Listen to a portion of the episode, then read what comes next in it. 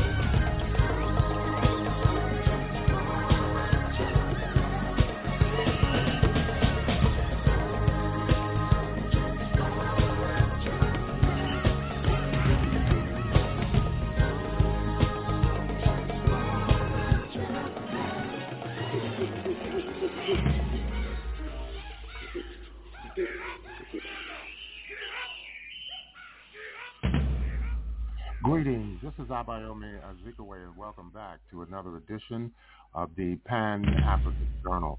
The Pan-African Journal is an audio news magazine. It's brought to you here on a weekly basis. Uh, I am your host, uh, Abayomi Azikiwe. Today is Wednesday, uh, November 22nd, uh, 2023. We are broadcasting from our studios in downtown Detroit. I'd like to thank all of our listeners for tuning in once again to yet another edition of the Pan-African Journal, this special worldwide radio broadcast. Later on, uh, we'll be bringing you our regular Pan-African Newswire reports. We'll feature dispatches on the decision by the South African Parliament to break diplomatic relations between Pretoria and Tel Aviv. The United States has bombed areas in Iraq purportedly in retaliation for attacks on Pentagon bases by resistance forces. A resistance movement in Gaza says two hostages have died due to the delay uh, by the Israeli regime over several weeks. And the Democratic uh, People's Republic of Korea has successfully launched another satellite. In the second and third hours, we listen to a panel discussion on recent developments in Palestine. These and other features will be brought to you uh, during the course of our program. Stay tuned. We'll take our musical interlude. Uh, we'll continue our Um Kaltum and her orchestra film festival. This uh, opera is entitled Men Agil Anak. Let's listen in.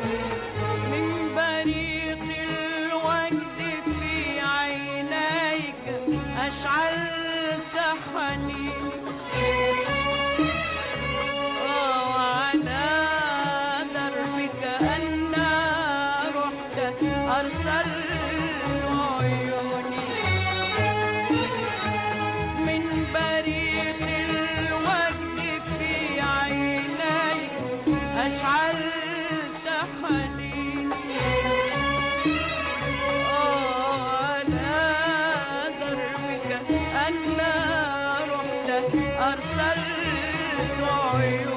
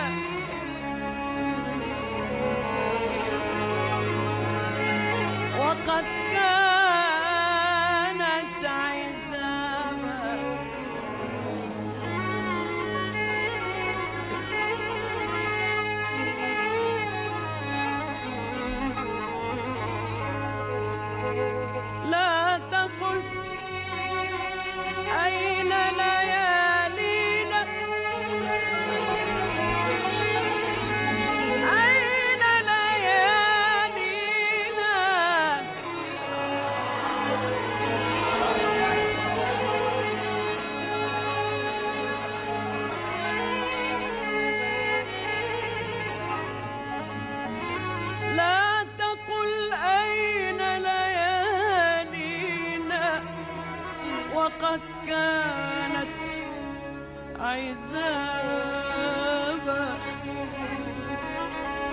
لا تسلني عن أمان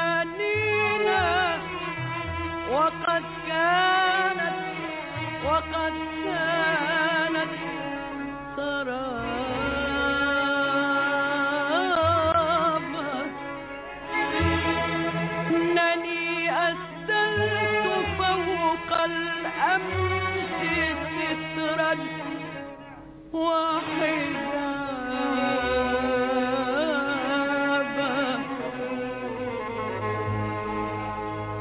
لا تقل أين ليالينا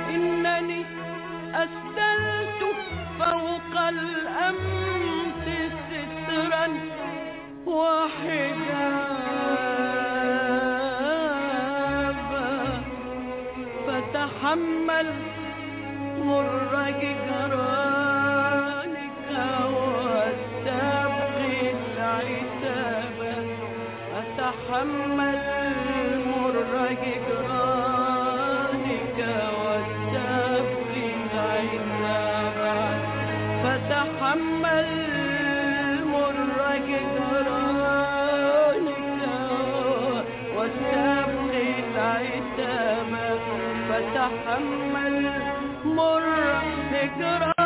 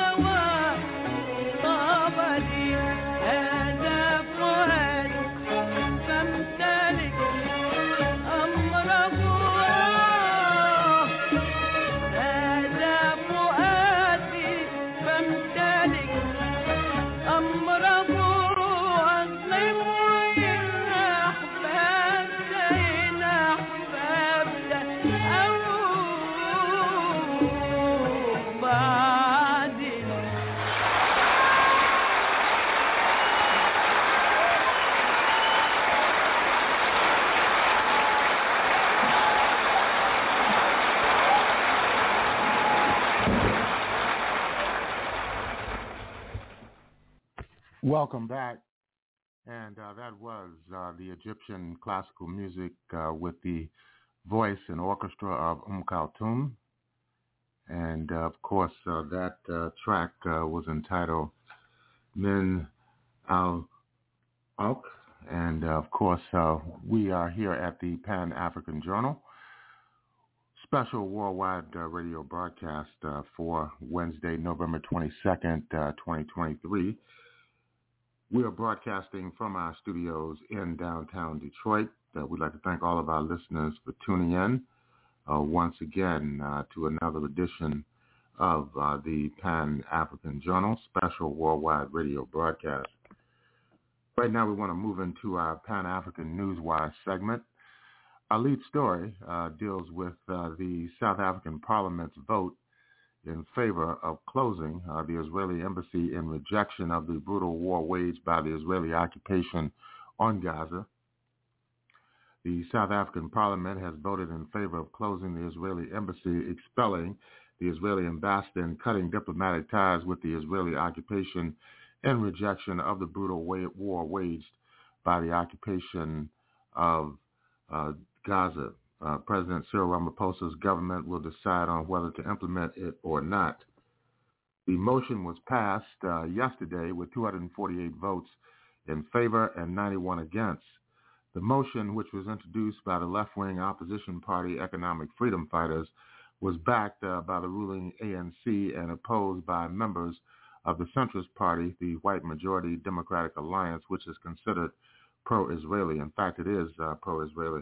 Previously, uh, Ramaphosa said his country believes committing war crimes and genocide in the Gaza Strip. The vote comes after the Israeli Foreign Ministry announced that it was has recalled uh, its ambassador to South Africa for consultation in response to the quote latest statement from South Africa unquote. South Africa's ruling African National Congress ANC party declared its endorsement of a parliamentary motion advocating for the closure of the Israeli embassy in South Africa. South Africa highly critical of the aggression in Gaza against the Palestinian resistance has withdrawn its diplomats from Israel. Its longstanding support for Palestinians uh, traces back to the days of former President Nelson Mandela, drawing parallels between their struggle and South Africa's fight against apartheid. However, Israel rejects this comparison. The African National Congress will agree to a parliamentary motion which calls upon the government to close the Israeli embassy in South Africa and suspend all diplomatic relations with Israel until Israel agrees to a ceasefire, the ANC said in a statement. The move comes amid the Israeli-led genocide in Gaza, with the ANC and senior officials strongly criticizing the Israeli actions and calling for an investigation by the International Criminal Court into war crimes. In other news, the CENTCOM uh, confirms it has attacked two sites in Iraq uh, after the Iraqi resistance hit its occupation bases in Syria and Iraq. The United States has carried out two strikes against two facilities in Iraq, responding to the Iraqis' resistance targeting of U.S. military bases in Syria and Iraq, the U.S. Central Command, CENTCOM, said uh, earlier today. On the morning of November 22nd in Iraq, the U.S. Central Command forces conducted discrete precision strikes against two facilities in Iraq. Uh, CENTCOM confirmed uh, this in a statement. The strikes were in direct response to the attacks against U.S. and coalition forces by Iran and Iran-backed groups, including the one in Iraq on November 21, which involved use of close-range ballistic missiles, the statement indicated. The United States military conducted the attacks via heavily armed Lockheed AC-130 gunship. You're listening to the Pan-African Newswire segment of the Pan-African Journal. In other news, uh, the Al-Quds Brigade announced uh, its readiness earlier to release Hana Katsir on humanitarian and health grounds. Abu Hamza, the spokesperson for the Al-Quds Brigades, the military wing of the Palestinian Resistance Jihad movement, announced the death of an Israeli captive, Hana Katsir, held by the resistance group, asserting that the delayed tactics of the Israeli occupation were the cause of her death. In a statement released through his official channel on Telegram, Abu Hamza announced her death, stressing that the entity bears full responsibility for this incident. He further stressed that the Israeli occupation is responsible for the lives of Israeli captives, especially in light of the brutal and relentless bombing on every inch of the Gaza Strip, unquote. Earlier this month, the Al-Quds brigades expressed its willingness to release uh, and another captive, Yagil Yaqub, on humanitarian and health grounds, but the entity disregarded the offer. Katsir even gave a recorded statement holding Benjamin Netanyahu responsible for the captives' lives. The Secretary General of the Islamic Jihad movement, Ziad al-Nakhala, had revealed earlier that the movement holds more than 30 captives. And finally, uh, the Democratic People's Republic of Korea, space authorities have reported that the launch vehicle was placed in a Malligyong-1 satellite into orbit. The Democratic People's Republic of Korea leader uh, Kim Jong-un witnessed the blast-off and then proceeded to congratulate the scientists and technicians behind the mission. The United States was quick to condemn the launch as a, quote, brazen violation, unquote, of UN sanctions and said it could destabilize the region. South Africa also reacted by saying it would resume surveillance operations along the border with the DPRK that had been suspended in 2018. Upon a Seoul-Pyongyang agreement to reduce military tensions, this was reported by the Yonhap news agency. The Korean Central News Agency said after this mission that the launch of reconnaissance satellite is a legitimate right of the Democratic People's Republic of Korea for strengthening its self-defensive capabilities as the country confronts what it considers threats uh, from South Korea and the United States. Seoul had been saying for weeks that the Pyongyang government was in the final stages of preparation to launch another surveillance satellite, warning it would take necessary measures if it went ahead. Pyongyang's May attempt uh, failed due to the abnormal startup of its second stage engine, and the August bid was due to an error in the emergency blasting system during the third stage flight, according to Pyongyang state media at that time period.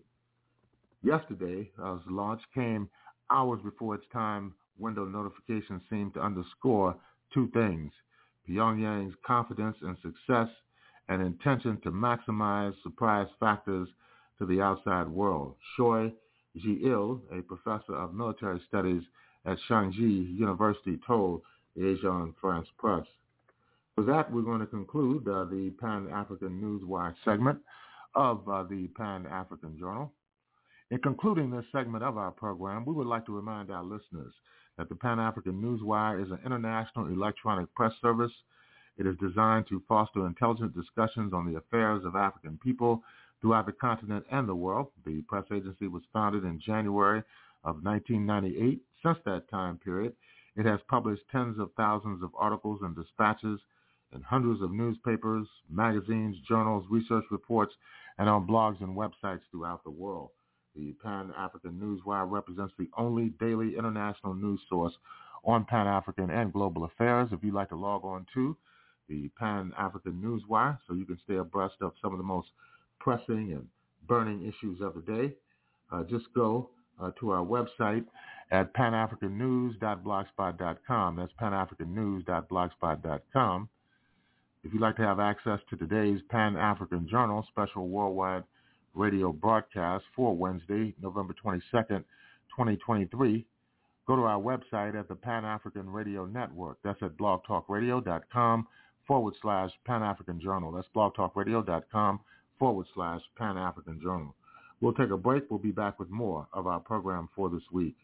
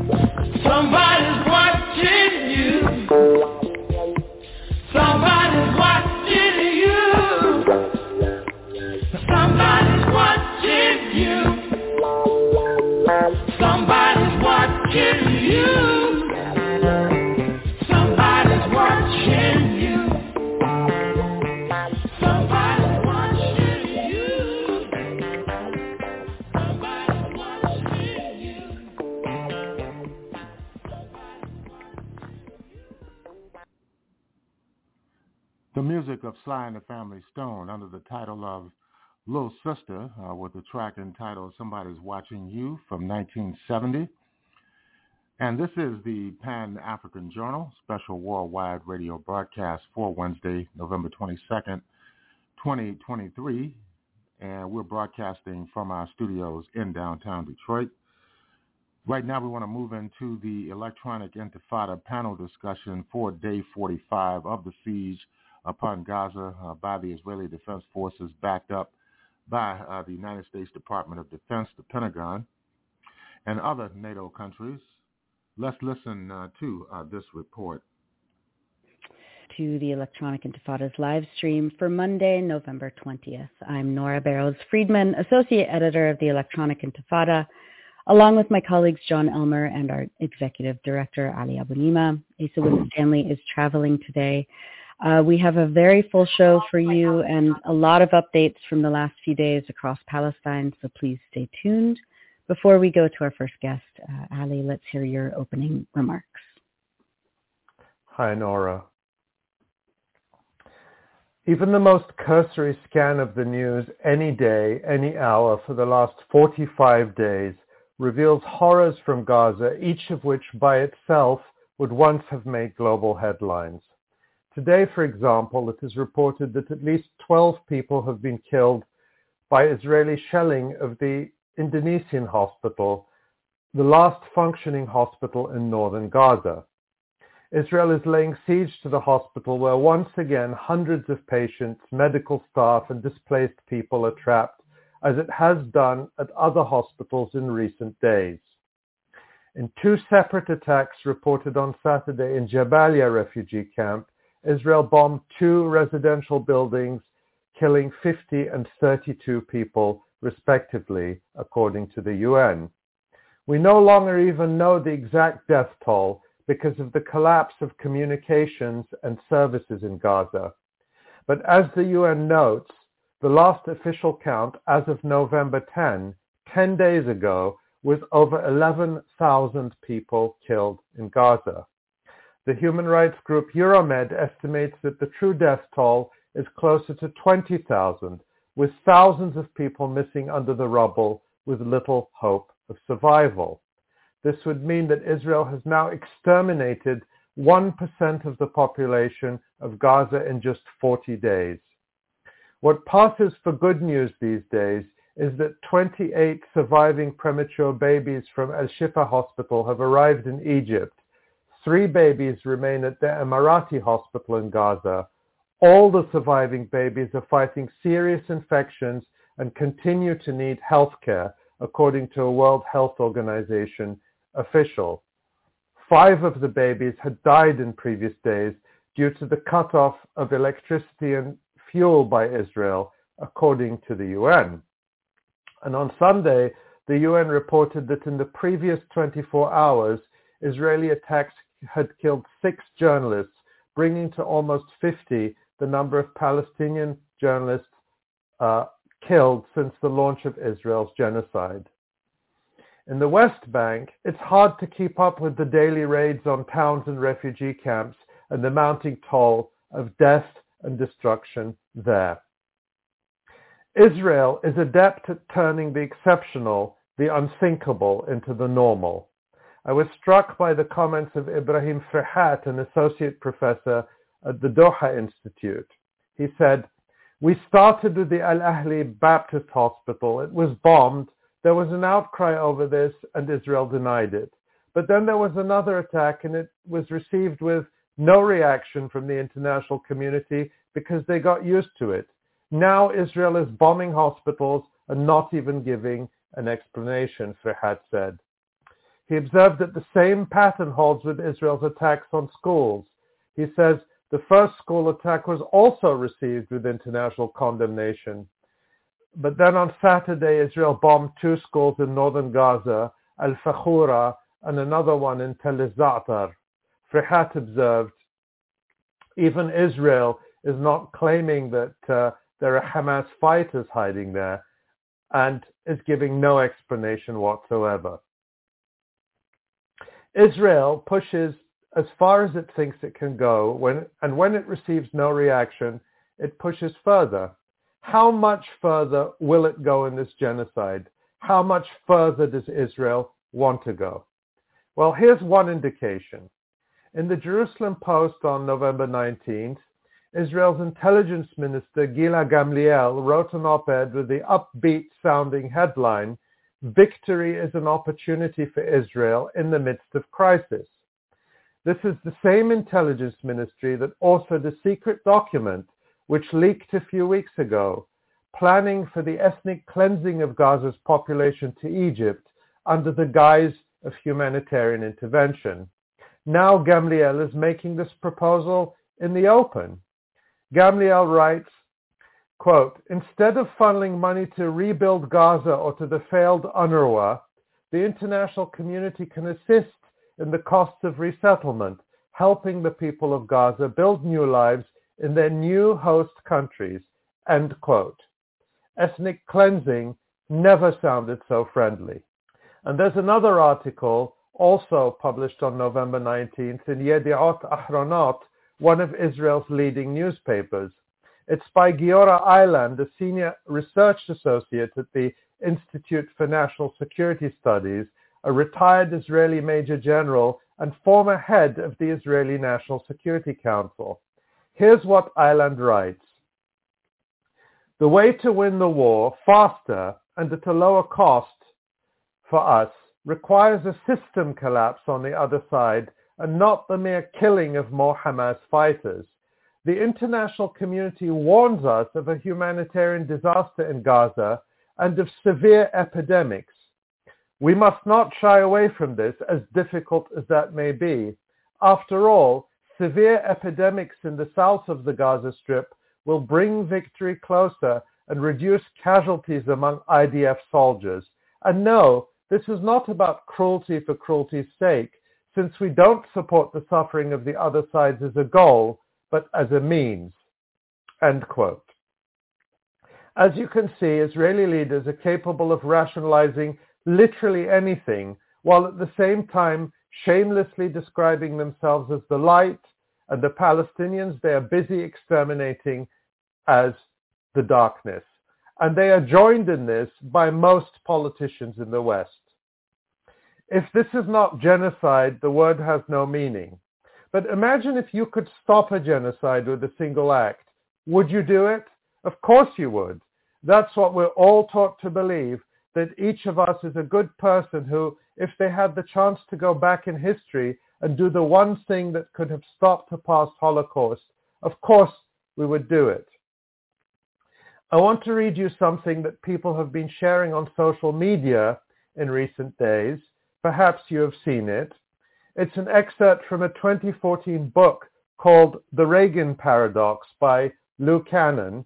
It recounts a well-known episode during Israel's 1982 invasion of Lebanon and siege of Beirut. Here's what Cannon writes. Reagan, who had considered Israel a trustworthy ally, was disgusted with what was happening in Lebanon. Israel's 10-week siege culminated with its planes bombing West Beirut for 11 consecutive hours on August 12th. At the suggestion of White House Deputy Chief of Staff Michael Deaver, Reagan called Israeli Prime Minister Menachem Begin. Menachem, this is a Holocaust, Reagan said. Mr. President, I think I know what a Holocaust is, Begin replied in a sarcastic voice. Reagan refused to give ground, bluntly telling Begin he had to stop the bombing. Twenty minutes later, Begin called back saying he had ordered Sharon to, Ariel Sharon to halt the attacks. Reagan thanked him, hung up, and said to Deaver, I didn't know I had that kind of power. End quote. I don't want to paint Ronald Reagan as some sort of saint. He certainly wasn't.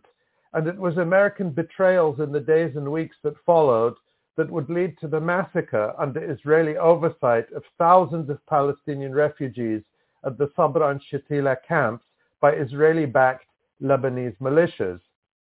The point is that one man does have the power today to pick up the phone and order Benjamin Netanyahu to stop the bombing, to stop the genocide. That man is, of course, Joe Biden. Everyone knows that without the round-the-clock, eh, round-the-clock airlift from the United States, Israel would run out of bombs to drop on Palestinian children in days or weeks. But that's not who Joe Biden is. And it's not who Joe Biden has ever been. Let's go back again to the Israeli invasion of Lebanon in 1982. Shortly after that war, Menachem Begin met with members of the Senate Foreign Relations Committee in Washington. When he got back to occupied Jerusalem, Begin told Israeli reporters, quote, a young senator rose and delivered a very impassioned speech.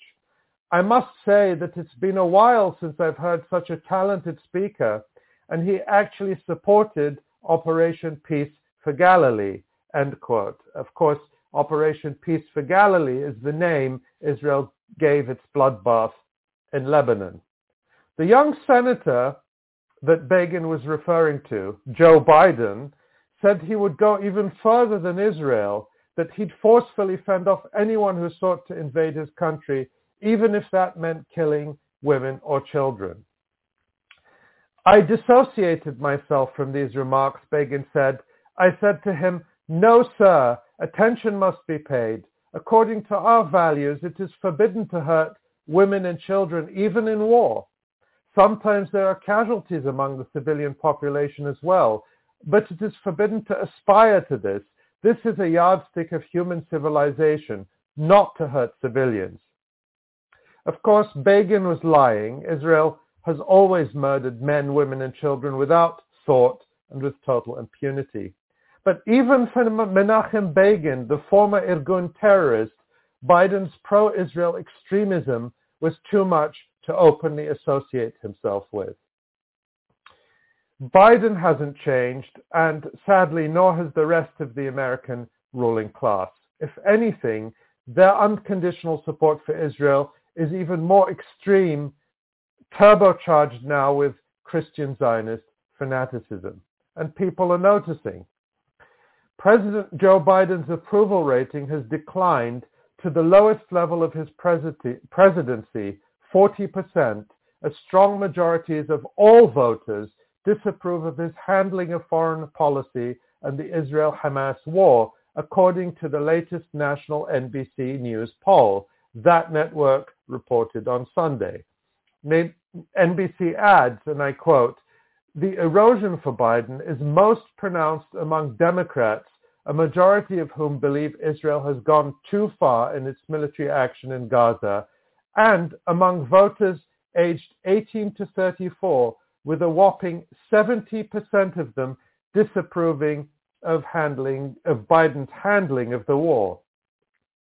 This poll is a stunner and it's stunning because of the impact the Israel-Hamas war is having on Biden, says Bill McInturff of Pub- Public Opinion Strategies, one of the pollsters that conducted this survey. I don't mention this because I care about Joe Biden's approval rating or how he or his party are going to do in this or that election. I mention it as a reminder of how even here in the United States, the vast majority of people are utterly horrified by what Israel and the Biden administration are doing in Gaza, despite the barrage of propaganda telling the public that the mass extermination of Palestinian children is just Israel exercising its alleged right to self-defense. It is this popular disgust and anger expressed all over the world that remains the, the main hope for people in Gaza and for us. The one message that all our friends in Gaza keep repeating whenever they can reach us is to stay in the streets, to keep protesting, to keep calling your representatives. Don't take the pressure off. People in Gaza are counting on you. They're counting on all of us together. Thank you so much, Ali. Uh, we are now joined by Ahmed Masoud, an award-winning Palestinian and British writer from Gaza living in London. Ahmed is the author of the novels Vanished and The Shroud Maker. His family is originally from the Palestinian village of Deir Isneid, and he grew up in Gaza. Ahmed, thank you so much for joining us today on the Electronic Intifada. Thank you. Thank you very much for having me. Uh, first off, uh, this is the question that we have to ask. If you could uh, talk about your family in Gaza right now, specifically um, your relatives inside the Jabalia refugee camp, uh, and, and your overall reaction to the last nearly 50 days of this genocide so far. Sure. I mean, I could. I wish I could summarize it in like a very coherent sentence. Every day is a roller coaster of emotions, as you can imagine. My immediate concern is the safety of my family, my siblings, all of them, uh, about eight of them in the Jabalia camp. Um, I've got one sister in the middle of Gaza Strip in the Nuseirat area, uh, and my mum as well, who, who is still uh, there in Jabalia camp in, in the north.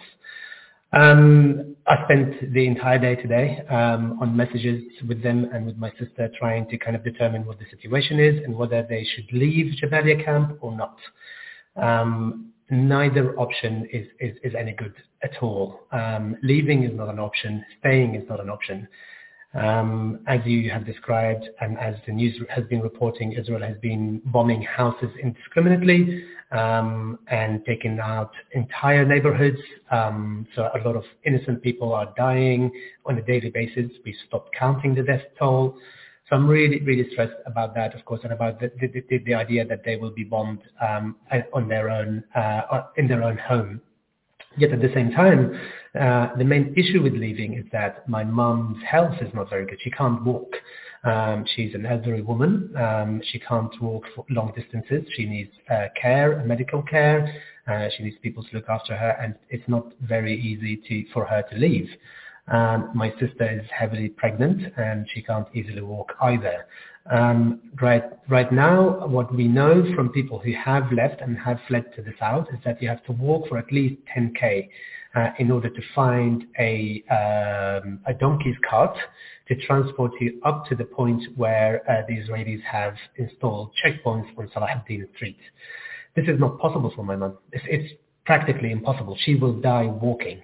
Um, and as we know, and the reports have come that there are many, many incidents where um, they, they've been shooting at people who are fleeing to the south, uh, not just shooting, but also bombing. If that happens, my mom will die.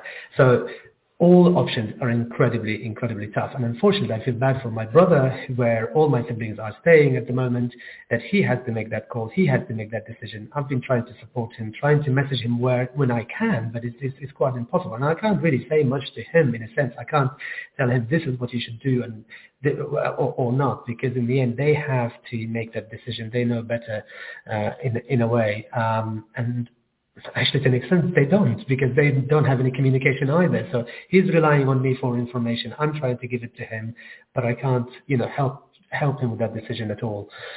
Um, this is this is not right. This is just this.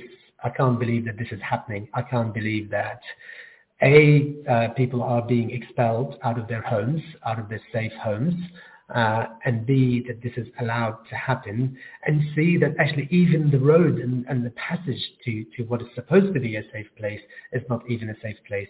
And even the safe, the supposedly safe space is not safe either. I mean, this is just insane. It's out of like, I don't know, out of a fictional story or something, something from Lord of the Rings in Mordor or something. This is what it is really. Um, and I find that uh, unbelievable. And I find that yeah, the, the fact that it's continuing to happen, that it is allowed to happen, it's just uh, shameful, to be honest with you, unbelievably shameful to everybody who is allowing it to continue to happen.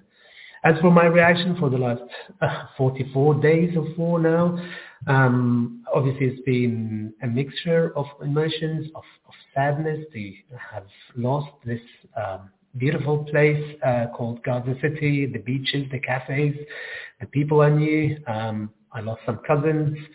There's been like incredible pain and sadness uh, inside me that I can't even begin to articulate, and I haven't had time to even grieve about it. Um, I was in Gaza in May, uh, this last May, so only six months ago, uh, sitting on the beach with uh, friends and family, uh, having coffee, having shisha, and just kind of discussing the future and hoping that the future will be bright. Um, but now it all seems to be disappearing off the map. The entire of Gaza City seems to be disappearing off the map.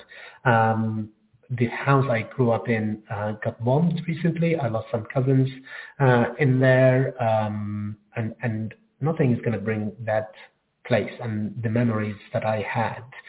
Um, so yeah, it's been it's been a time of emotions that I cannot really articulate in any any possible way. And the most difficult thing this time, you know, um, and when I say this time is because as a Palestinian from Gaza living outside, unfortunately we have lived through this agony several times during several wars uh, on Gaza. Um, apologies, the light is just uh, went off. Just to kind of, I just need to move because it's a, a sensory thing. Just give me one second. Apologies. It's just impossible to imagine what Ahmed is going through, especially unable to help from afar and unable, I mean, but pe- people there yeah. are almost helpless as well. And I'm just trying to put myself in his shoes is just impossible to do. And, and you think about that repeated all over Gaza. Yeah. Yeah. Yeah. Apologies about the um, okay. uh, the lighting. You know, um, it's just felt like being in Gaza in a way somehow. Yeah. Um, this is just like a glimpse of it, to be honest with you. Um, but I think, yeah, one of the things that I found incredibly difficult this time, and I had never experienced emotions like this in my entire life, even though I'm used to Gaza being attacked, several wars, um, from 2006, 2008 and 9, 2012, 2014, 2021. Even in this last May, there was another assault, assault, uh, assault on Gaza the lack of communication, not being able to pick up the phone and check on your mom and say, are you okay? That is just an, an, an emotion I never thought I would have to, to experience, to be honest with you.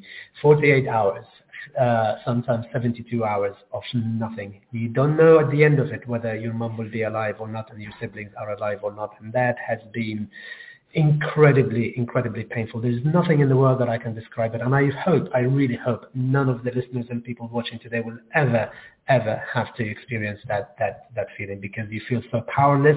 You feel so angry. You just want to shut down completely. Your system is shutting down completely and you don't know if you're going to reboot at the end of it or not. Ahmed, uh, it's, you know, I, I, we've run out of words to express you know, the, the, we'll, we'll need to invent new words, it feels like, to express some of the grief and horror and outrage and anger we feel. Uh, even those of us, you know, I, I'm very fortunate that I got to visit Gaza once, and over the years I've made many friends uh, in Gaza and from Gaza, and we have our colleagues that, uh, who we work with in Gaza, and for us, the worry is, is desperate and it's hour by hour. You don't know who you're going to hear from. And so for, for, for you who have your mom there and your immediate family, it's just unimaginable. But mm. I want to ask you, uh, Ahmed, what, what are you hearing from them in Jabalia in terms of the day-to-day situation, in terms of basic things like food, water, Uh, shelter. What are you hearing from them? Clearly, they're in a desperate enough situation that they're thinking of leaving. But if you can just describe any of the specifics that they're telling you, because I think it's so important to get that on the record. Yeah, I mean, the issue here is that they don't know themselves in, in a way, you know, so they kind of like, it's, it's almost going to the market to the neighborhood to buy stuff, but they're going blind in a sense because they, they, they don't know what is available and what's not. They don't know if there are supplies or, or not. So my brother tells me that he goes to the market, whatever he finds in there, which is nothing, um, he just gets it and then hopes to make something out of it in, in a sense. The shops are either closed or have their shelves empty because nothing has got into the north at all. Um, there are some sort of basic sort of supplies that they've had, like a sack of flour that they've stored, you know, a long time ago, um, some lentils that they've been eating a lot of lentils, um, uh, but but really they can't go and buy stuff. There isn't enough food for them. And right now it's getting worse because as I said, most of my siblings and my mom and their kids and their families are at his place. He has to, to feed about 65 people, you know, so, uh, and, and he can't find enough food for all those people. In terms of water, um, they tell me that the water comes in every five days for one hour. Um, they have the water, so they have to fill every possible vessel in the house uh, to make sure that they store it for five days. Um, but again, they don't know if it's going to come, what time it's going to come. Uh, are they going to be asleep? Are they going to be awake? Or, you know, how long for? How much can they fill? Um, so it's kind of that darkness that they're living in themselves, that they don't know what is going on, even within their immediate neighborhood. Like I said a few days ago, um, one of my cousin's house was bombed. Um, we still don't know up until this time. We know one of them was killed, but we don't know the rest of our uh, our cousins. You know, they're they're close cousins. We don't know how many. Like we know one person, but then his brothers and sisters and his kids and all of that. We don't know that yet um, because people are not leaving. They're not leaving their homes, um, and uh, obviously the news is not reporting. We stopped reporting the names of the dead, um, so you don't know what what's going on. So I'm trying to support them with that and kind of send them information as much as possible, kind of keeping an eye on the news, keeping an eye on what people are talking about. I'm connected with friends in there as well, keeping sort of a sort of network of information for them because that is that is important as well. Um, and I, I think the main thing now is that is there going to be a ceasefire or not? Sometimes they, they beg me just to say like, uh, can you tell us, is there a ceasefire? And I'm like, I can't really tell you because there isn't. Unfortunately, I would love to, you know. And then they send me sort of news headlines and they say, is this true? There's talk of a humanitarian pause. Is this true? And I'm like, I really, you know, let me look, let me check for you. Um, but again, all of that with communication being so bad, um, I got an eSIM for them um, which barely works, and they have to go up to the roof to send messages, and the roof is not safe, it's dangerous.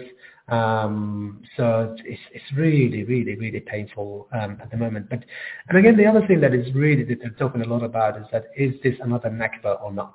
You know, are they? Are they, that's what they're worried about. They're really worried about that um, and the loss of their homes and being ethnically cleansed and becoming refugees yet again. We grew up in a refugee camp and to actually become refugees again is, is, is, is a nightmare for them. My niece is um, studying to be a doctor at, at her university, which has now been bombed.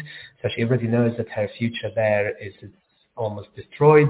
Um, she's excellent with you know her education. She really wants to become a successful doctor, um, and she's begging me. She's telling me, please don't don't let uh, my dad, her bro- uh, my brother, um, don't let him leave. Like I want to stay here. I don't want to become a refugee. I don't want to go into a refugee camp. You know, um, in a school with no food, with people I don't know. I would rather stay here in my house. But then how can you make that decision? How can you like if if they get bombed uh, in their own home, like I can't convince my brother to stay and I can't convince him to leave. So people are really worried about this idea of a new Nakba, which is really what it's looking like at the moment. It's ethnic cleansing. That's what they're doing. They're doing, they're bombing hospitals, schools, infrastructure, you know, government buildings, everything, just so that the north becomes in, inhabitable in a sense. Um, and it's becoming more and more obvious every every day. You know, Gaza City is a ghost town at the moment.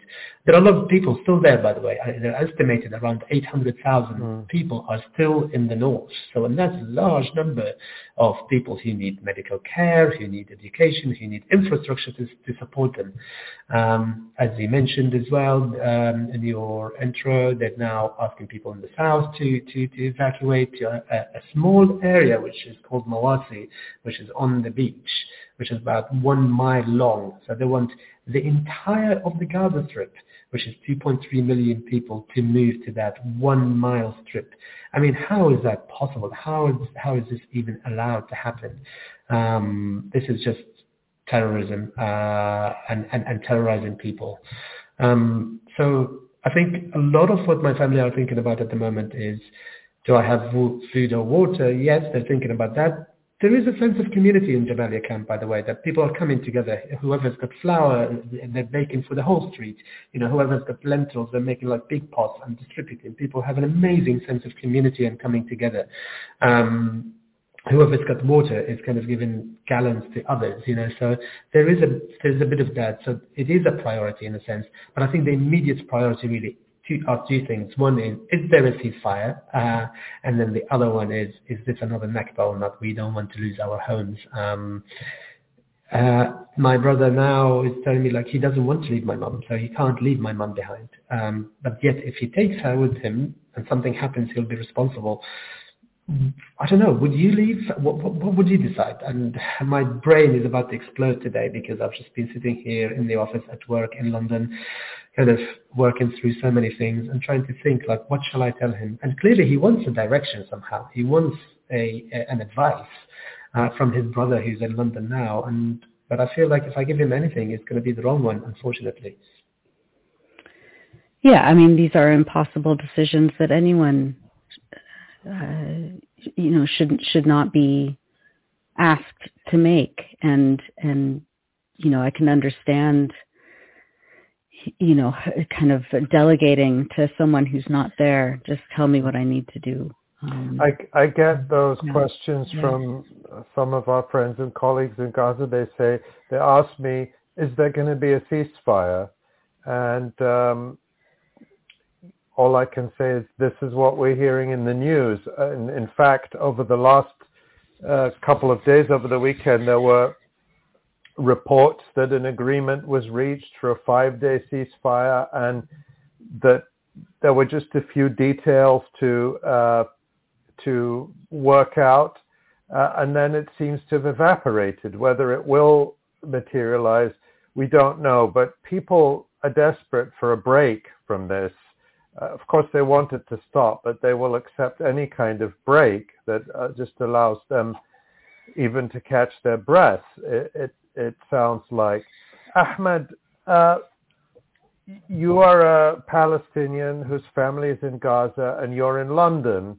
Can you describe what uh, that is like for better or for worse?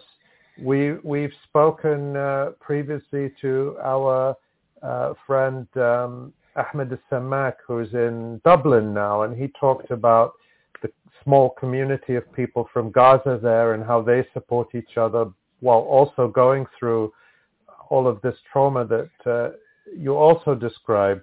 At the same time, we're seeing some of the biggest uh, rallies in support of Palestinians anywhere in the world taking place in London. What's what's it like for you?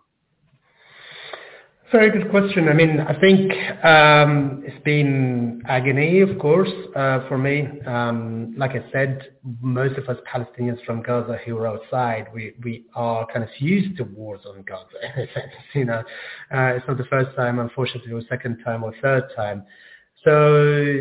I feel sort of obviously lucky and privileged to be here and to be safe and to be able to use my voice to, to speak about the situation and to present, you know, my family's suffering, suffering and try to make a difference to influence uh, people to think about the human side of things and about us as people and, and, and about our stories as well. Um, I think to start with, to be honest with you, I, I didn't speak to anybody. I didn't want to um, like engage, especially with media. I think one of the problems why we're here today is because of Western media and the way they treated us and the way they presented us and the kind of license they gave to Israel to do what they like, and that's what, why, why we're here. And, and to an extent, it's still kind of the same. Uh, they're not the Israelis are not questioned, they're not challenged, you know, especially after they've come to Al Shifa Hospital, they're not held accountable. Um, and if the if government, governments don't do that and the media doesn't, then no, nobody does, to be honest with you. So I kind of disengaged myself from Western media completely, and up to this point, I've boycotted the BBC. They've they kind of begged me to to be on, on shows, and I said no. Uh, I had a play on, and one of them bought a ticket to come and actually see my show, and uh, cornered me afterwards to actually come and talk on her show, and I said no because they were part of the problem. Um, and but now I think I'm feeling a bit sort of more um, comfortable with the kind of community support and the network support around us, and also seeing so many people going on the streets demonstrating, as you said, in London, and the large numbers, you know, calling for, you know, Palestinian rights uh, and for our freedom and, and for a ceasefire. You know, the main thing is a ceasefire. That's what we're asking for. I'm reassured by that, and I think this is a, a message to send to, to people who go and demonstrate that actually your voice is very important to us, not just people in Gaza, but also people from Gaza who are outside and Palestinians everywhere, because it sends a strong signal that we're not alone, we're not on our own. We don't have to hide somewhere. Like at the beginning of the events, as you may remember, many many Palestinian events were cancelled. Our voices were being silenced like immediately. And I think now we've got a we, we, we regained our voice a little bit um, thanks to the support of so many you know uh, people who went on the streets and, and saw what was happening and what was coming as well.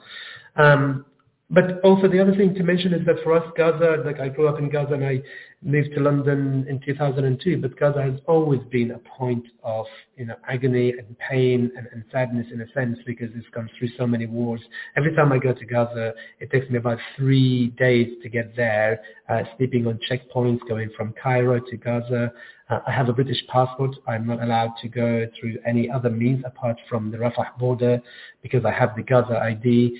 Uh, it takes three days to, to kind of cross. Uh, my dad passed away in February. I missed his funeral for that reason. I couldn't go to see uh, to say goodbye to my dad. Um, we've always been suffering silently about Gaza. Um, it's always been a painful thing that we hold within us. Proudly, we hold it proudly. Um, yet at the same time, it's just kind of every day that Gaza was under siege, a piece of us was falling off. Uh, and I think nobody was noticing that. Um, and I think it's important to remember this in this context. Now those pieces are falling very quickly and very, you know, um, abundantly in a sense. And, and I just want things to, to stop now. I want ceasefire, but I also want the whole situation in Gaza and Palestine and the, the, the Palestinian rights for freedom to, to be um, upheld and to actually get to a settlement where we finish this, we end this once and for all, please, because we can't take this anymore. Ahmed, I'm so sorry to hear about your father and uh, and on top of everything else, not to being able to go and not to have been able to be there to support your mother and the rest of your family is an additional agony. Um, Ahmed, I, I, want to show you something. You've probably already seen it because it, has gone viral. This is a clip that was posted by uh, Kan, the Israeli national uh, television network, the equivalent of the BBC in Israel, and it's a song uh, by Israeli children who are said to come from the uh, so-called Gaza envelope, some of the colonial settlements near the Gaza boundary. Let's take a look at it and then let's get your uh, reaction. We're going to cue it up now and uh, show you a little bit of it. I don't think we're going to look at the whole thing. So here we go.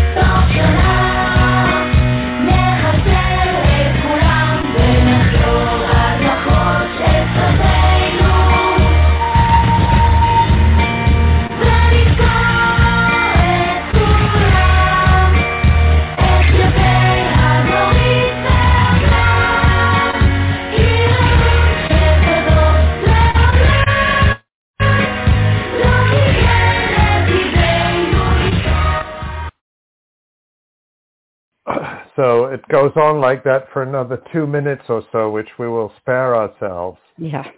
What, what do you think when you see uh, cute uh, children with angelic voices uh, singing words like that? Uh, that something you ever expected to see in your life? I was just, I mean, I saw that, uh, I think, uh, yesterday or so, and I was thinking, like, imagine if these were brown children, you know, from Gaza uh, singing the same on the other side. Just just imagine, just put yourself in that in that kind of moment and imagine where it would be reported, where it would be shown. Um, this clip wasn't shown on the BBC, wasn't shown anywhere on Western media. Um, we saw it on social media because it was captured there.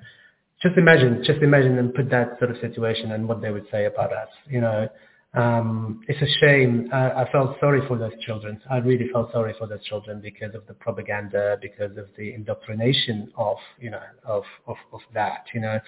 And then I thought, these are the soldiers that these are the kind of kids that will grow one day, maybe become a soldier, a soldiers, because as you know, um, national service in Israel is mandatory. You know, so most most of them will, are likely to serve in the army. And I thought these are the ones who are probably going to be on the checkpoints, and these are the ones who are probably have to, you know, um, point at an elderly uh, Palestinian man with his walking stick to cross the checkpoint. These are the same kids who later on will look at that old man and probably shoot him or, or, or that pregnant woman and not allow her to get either the care. You know, this, these, these were my thoughts, you know, and I just thought, why?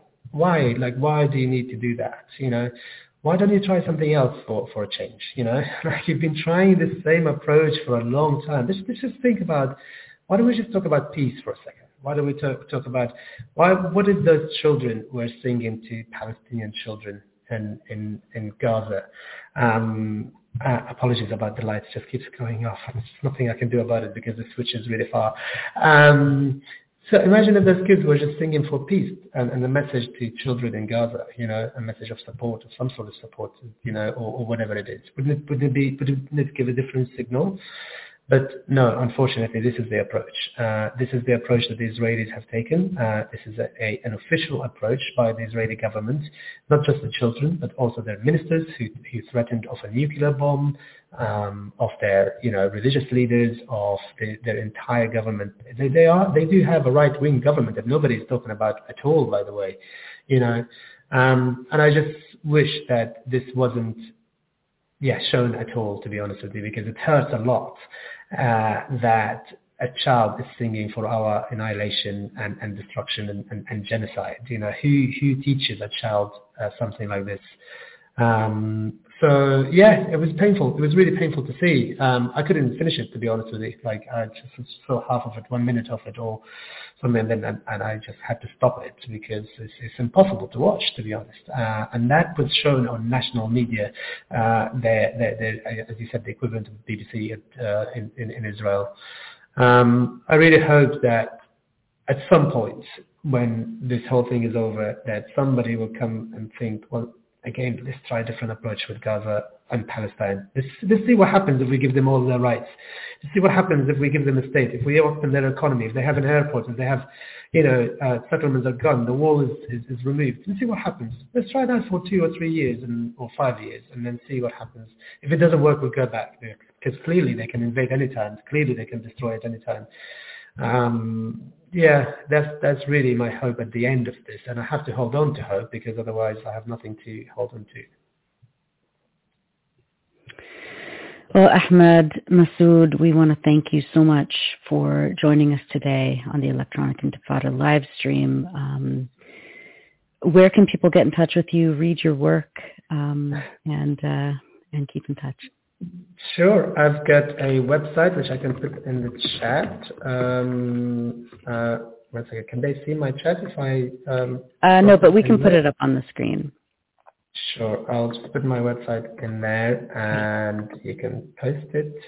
Um, and I'm also on social media, of course, Instagram and all these things. I can put that to um, in here. Great. Thank you so much.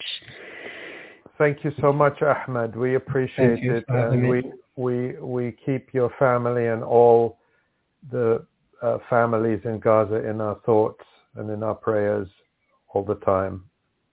Thank you, and keep doing what you're doing. It's important to tell the story and, and show the truth as well.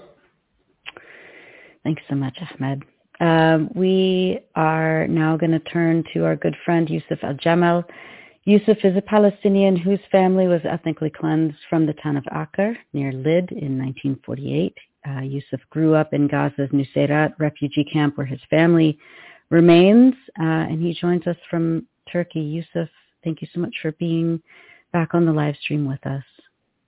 Thank you for having me. Um, same question I asked Ahmed. How is your family doing, uh, especially in Nuseirat? What is the situation with them right now?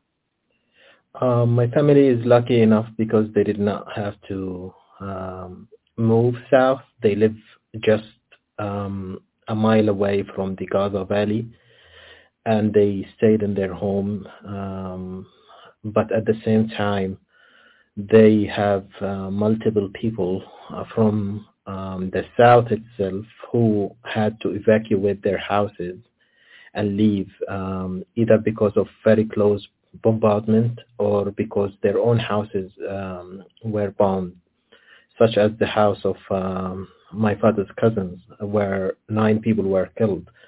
Um, my family uh, is is lucky because they have flour. They got uh, a sack of flour today. They were very happy that they finally got it um, at a very expensive price. Uh, where aid into Gaza hasn't um, got for the past 45 year, uh, 45 days, and uh, people have to struggle. Uh, where Israel bombed the um, uh, peace uh, mills company in Deir al-Balah. Um, this is, you know, a myth where Israel is trying to promote and tell people that the south is, is safe. Move south from the north. Um, Palestinian poet uh, Musab Abu Toha, according to his wife and brother, tried to move south today and he was arrested by Israeli um, um, forces at one of the checkpoints um, on his way to, to the south. Uh, his child is an American citizen, and he was instructed to go to Rafah crossing in order to be uh, able to leave. Um, but again, he was arrested. There is no safe place in, in Gaza, and um, my family is struggling to get clean water. Um, my family is they they have no idea about what's going uh, on around them, even in Nuseirat itself. They get their news from me because there is a complete blackout when I can communicate with them every time and then I had to make multiple calls to multiple numbers to be able to, to speak to them. And this is my daily struggle outside Gaza, uh, being able to reach uh, out to my family just to ask them if they're okay or not. Um, meanwhile, I have to watch the news and I, I update them on what's going on um, in in Nuseirat itself. They're not aware. They hear the bombs. No one is leaving their house because it's very risky and dangerous. And when I had the chance, I update them on what's going on, whose house was bombed, who was killed, etc., etc. Um, but again, compared to many Palestinians in Gaza who were forcibly displaced to the south. My family is uh, lucky. We lost a total of 10 people so far um, in this genocide. And um, as Ahmed uh, said, it's a reminder of uh, uh, Nakba of 1948. Uh, people are worried that they're going to become refugees again in, in their life. Um, even my sister who lives in Maghazi refugee camp, she doesn't know what's going on with my family and I call her and I update her on my family. Um, people have no uh, means of communication. Uh, sometimes when they can, they text each other, they, they call each other, uh, but this is not the case and, and most of the time. And um, they count on their relatives outside who have some access and they can call from time to time. Um, to, to inform them. Uh, and even, you know, being able to sustain your battery, like people are back to very basic means of, like my brother uses his uh, car to charge a battery that, that my family could use to charge their phones. And um, soon he will uh, run out of fuel. Uh, so this is not uh, sustainable. And uh, my mom told me today that she's back to um, you know, washing uh, clothes and laundry and like using the uh, most basic uh, ways and means, uh, her hand. And um, she's also cooking on fire. You know, people are back to to the 70s and 60s in, in, in Gaza. And this is what Israel said. The Israeli army said they will bring Gaza back um, 50 years back. And this is what they did.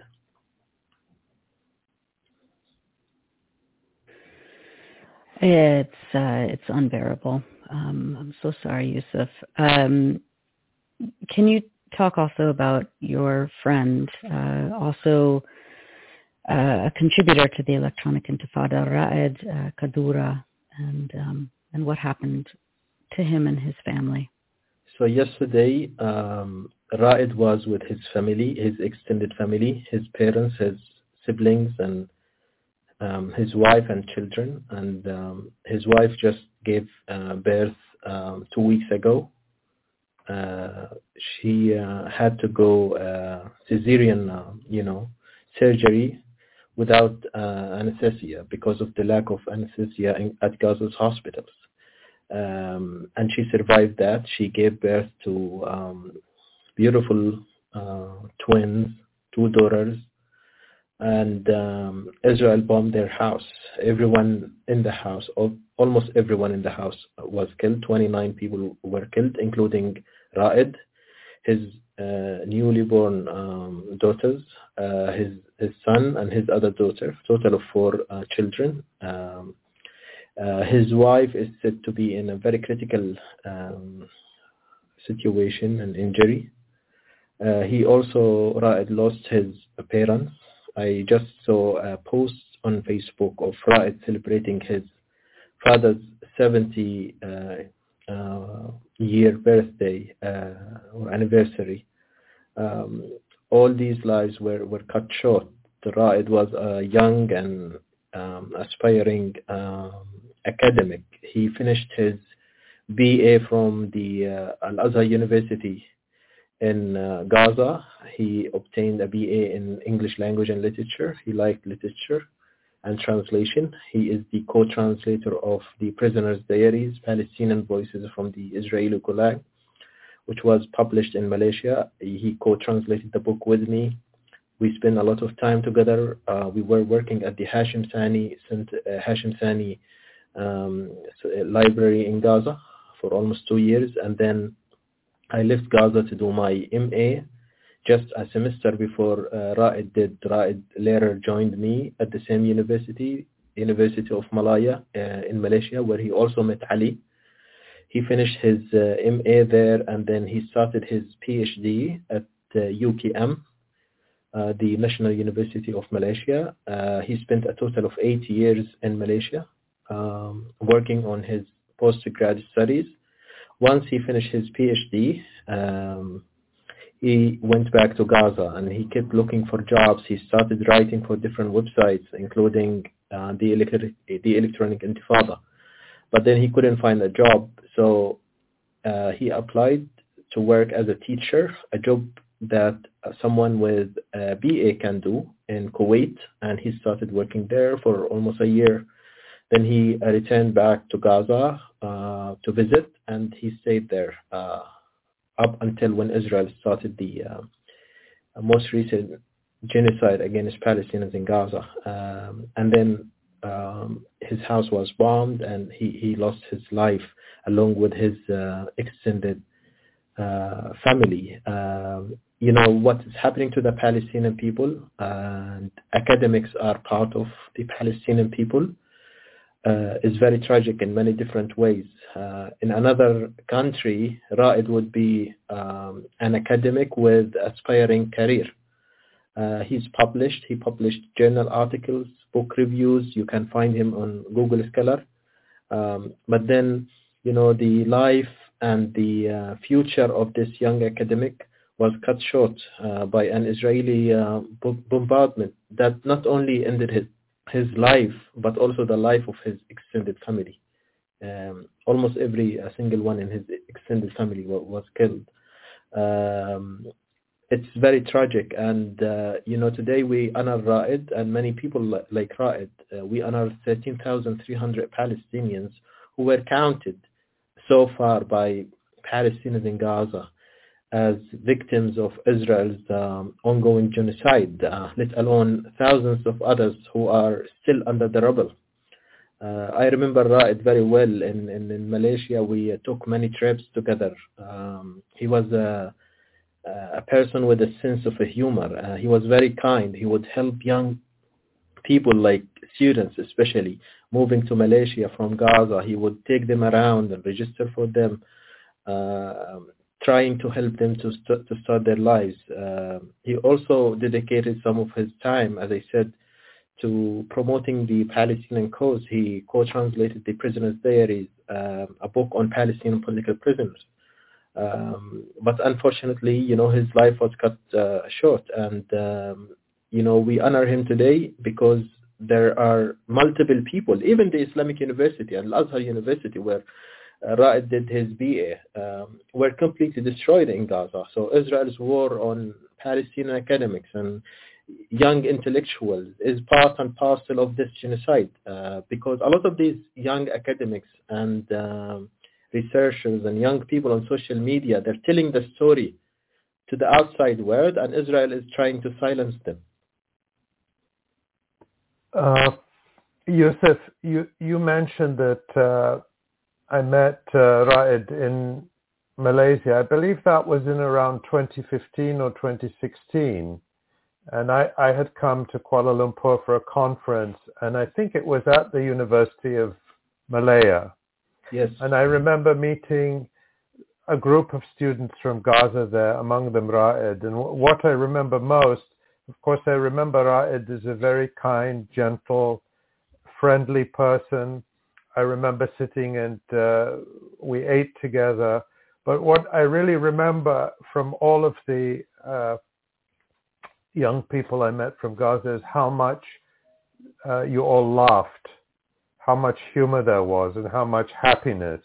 And happiness not because everything was fine in the world, but happiness because uh, I felt like you were a group of young people who really uh, wanted to get the best from life, from the for, for yourselves and for your families, and that you had left your families in Gaza uh, to look for opportunities that would allow you to uh, achieve things in the world and to support them and make them proud of you. And I know that they're proud of you. And uh, Raed went back to Gaza to uh, make a future there for himself and his family because he believed in Gaza, he believed in Palestine, and like so many young people and elderly people and newborn babies, um, Israel doesn't care for their lives. But we, we honor Raed as, as much as we honor all of uh, all of the people who uh, who Israel has murdered. Yusuf, I want to ask you a, a, question, if I may, about a mutual friend of ours, uh, a dear friend, someone we love very much, and who's been with us on this uh, podcast, on this live stream, is Rifat Alareer. Um, Rifat is a teacher. I'm going to ask you to t- talk about him. I'm just going to update people with two things. He wrote uh, an article for us uh, a few days ago that uh, I think we can put up on the screen. I didn't, I don't think we prepared it before, but uh, Tamara will will be able to find it while I'm talking. Uh, thank you, Tamara. Um, uh, Rifat sent me a uh, an SMS message on Saturday, uh, which uh, it's been very very difficult to to to reach him his he and his family have been displaced several times. He did send me a message on Saturday uh, saying we are fine and making a joke, believe it or not. Uh, Rifat, uh, I shared it with you, uh, Yusuf. Um, and he wrote this article for us about uh, the how his family left the area of the Rantisi hospital and uh, exposing some of the lies Israel has told. But Rifat, uh, through everything that he's gone through, including the bombing of his house, uh, including the loss of family members, including being displaced several times, has not stopped writing and has not stopped, I would say, effectively being uh, our editor in Gaza, uh, sending us articles from different people, helping them to write articles so that they can ex- express what they're going through, sending articles any way we any way he can, including by um, WhatsApp. Um, I think you'll agree with me that that Rifat is one of is an extraordinary person, one of many extraordinary people in Gaza. But I just wanted you, because Rifat can't be with us today, uh, just to talk about the work he has done over the years because we have had the privilege of publishing so many writers from Gaza who have come to us through Rifat, and I, I, I feel like uh, we should we should learn a little bit more from someone who knows him better than almost anyone else. Um, Rifat, uh, I met Rifat for the first time at the Islamic University of Gaza. He was my lecturer and I attended um, some of his classes and he was one of the toughest uh, lecturers I have met in my life. Um, but I learned a lot of things from him. He was very tough and he was not very generous with uh, grades and marks and um, but at the same time, what I learned uh, in his classes uh, doesn't, you know, doesn't match anything I learned in, in my life. Uh, for example, Rifat introduced uh, me and many other Palestinian students in his class to um, Malcolm X. He taught us to be critical thinkers, and uh, he opened, uh, you know, many um, windows for us to the outside world. Uh, he opened many doors for us. Uh, he connected us with websites. He uh, trained us to be creative writers. Um, I wrote a short story titled Omar X, uh, which was inspired by Malcolm X that Rifat uh, encouraged me to write. And he published it in, in a book called Gaza Writes Back. You can see it in the background, Ali's background and uh, of course he encouraged many others. There are like 22 young writers from Gaza who contributed to um, this book that Rifat edited. Uh, he also edited another book called Gaza Unsilenced, and uh, as uh, Ali said, he encouraged, I would say, hundreds of people, young people.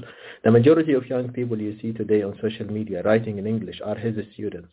Uh, so he trained an army of writers and bloggers um, to write and to tell the story. Uh, he has always been uh, interested in storytelling, and um, you know we even memorize some of his um, sayings. Uh, Palestine is a story away. Um, Palestine is a stone away, he says, and uh, you know, we're very much inspired by, by his work and his encouragement and guidance. Now, many of his students, dozens of them, are PhD holders, uh, teaching at different universities in, in, in the world. Uh, Rifat chose to stay in Gaza, and he has been very active, as Ali said, uh, tweeting and telling the story from Gaza. He refused to move to the south. He, he's in Gaza City, and it's extremely difficult to be in Gaza City these days, especially that Rifat has a family too. He, he's a father of five and um, he has to care for his family. He has to think about their survival. Um, I also know Rifat as uh, you know one of the greatest uh, people with a sense of humor. Um, he always cracks jokes, and we traveled together uh, to, to the U.S. in 2014 promoting Gaza Writes Back um, Rifat missed many opportunities uh, because of the siege uh, imposed on Gaza. He, he couldn't travel.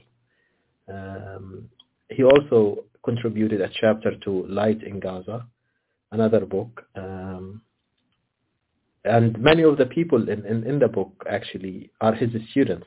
Uh, uh, so Rifat is every, everywhere. I remember when I uh, first arrived in Malaysia, we happened to be on the same flight from Cairo. Uh, he took me in. I didn't have a place. I didn't think about a place at the time because I was just thinking about leaving Gaza.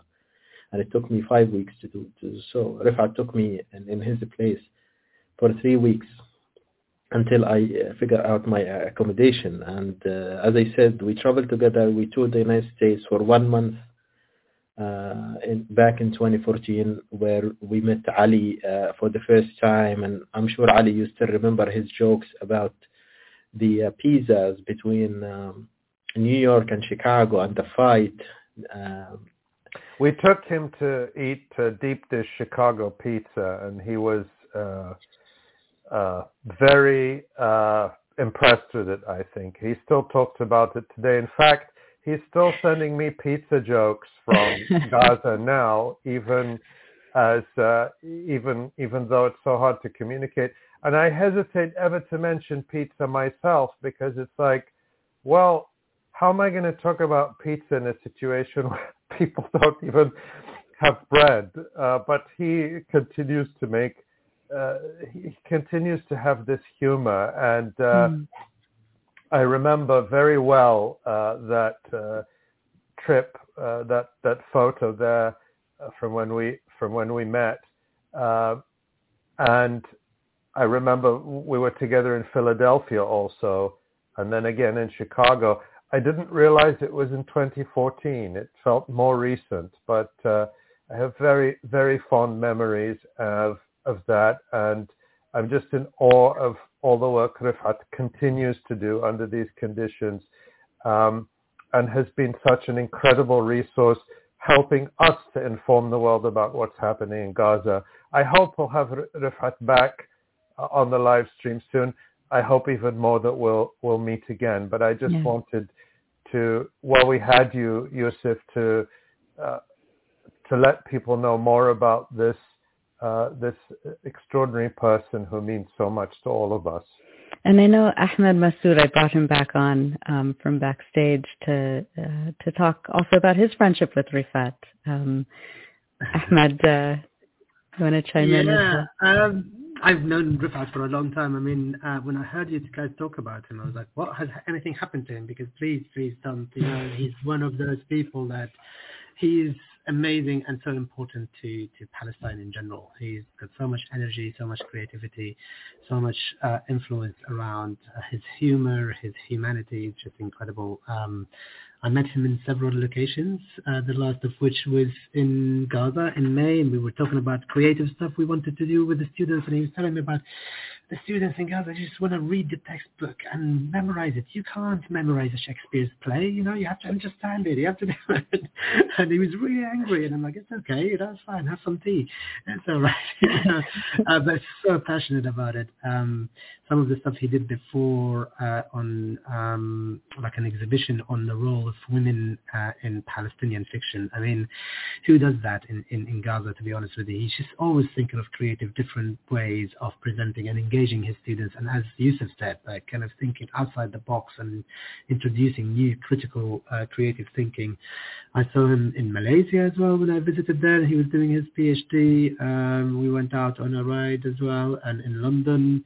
Uh, yeah, various locations. I think mm. he's, I hope that he's able to give us his voice because I think it's really important and very unique and I hope he continues to be well. I just messaged him now to say um, we're, we're talking about you so I hope you can see it. yes, um, and we're going to try and get Rifat Alareer back on um, as soon as we can, as soon as there's any let up uh, in this in this uh, just brutal brutal insanity that we're seeing. Um, well, we're going to let uh, Ahmed and Yusuf uh, go, and um, we, we, you know we just want to thank you so much, uh, Yusuf Al-Jamal, for, for all of the work that you do. And um, please keep us updated on your family, of course. Uh, we'll have you back on very soon. And Ahmed, again, thank you so much. And the same, please keep us updated on your family. We're hoping that everybody stays uh, as safe as, as uh, possible these days. Thank you both. Thank you both, and I hope we'll all meet again in happier times. Yeah. Thank you. Absolutely. To enjoy some Thank you for having it. Yeah. Uh, this is the Electronic Intifada live stream. As we head into our second hour, we we wanted to, of course, um, bring Jon in to talk. Uh, you know, just as a change of pace, um, talk about where the resistance is at right now. Um, we're seeing, of course, uh, interesting developments in the north uh, by Hezbollah in Lebanon against Israeli military installations. Um, and as well, we're, we're seeing some very interesting Qassam videos coming out and uh, information about how the resistance is um, confronting uh, the Zionist enemy. Um, Jon, give us uh, give us a, a, thumbnail sketch of uh, what you've been tracking.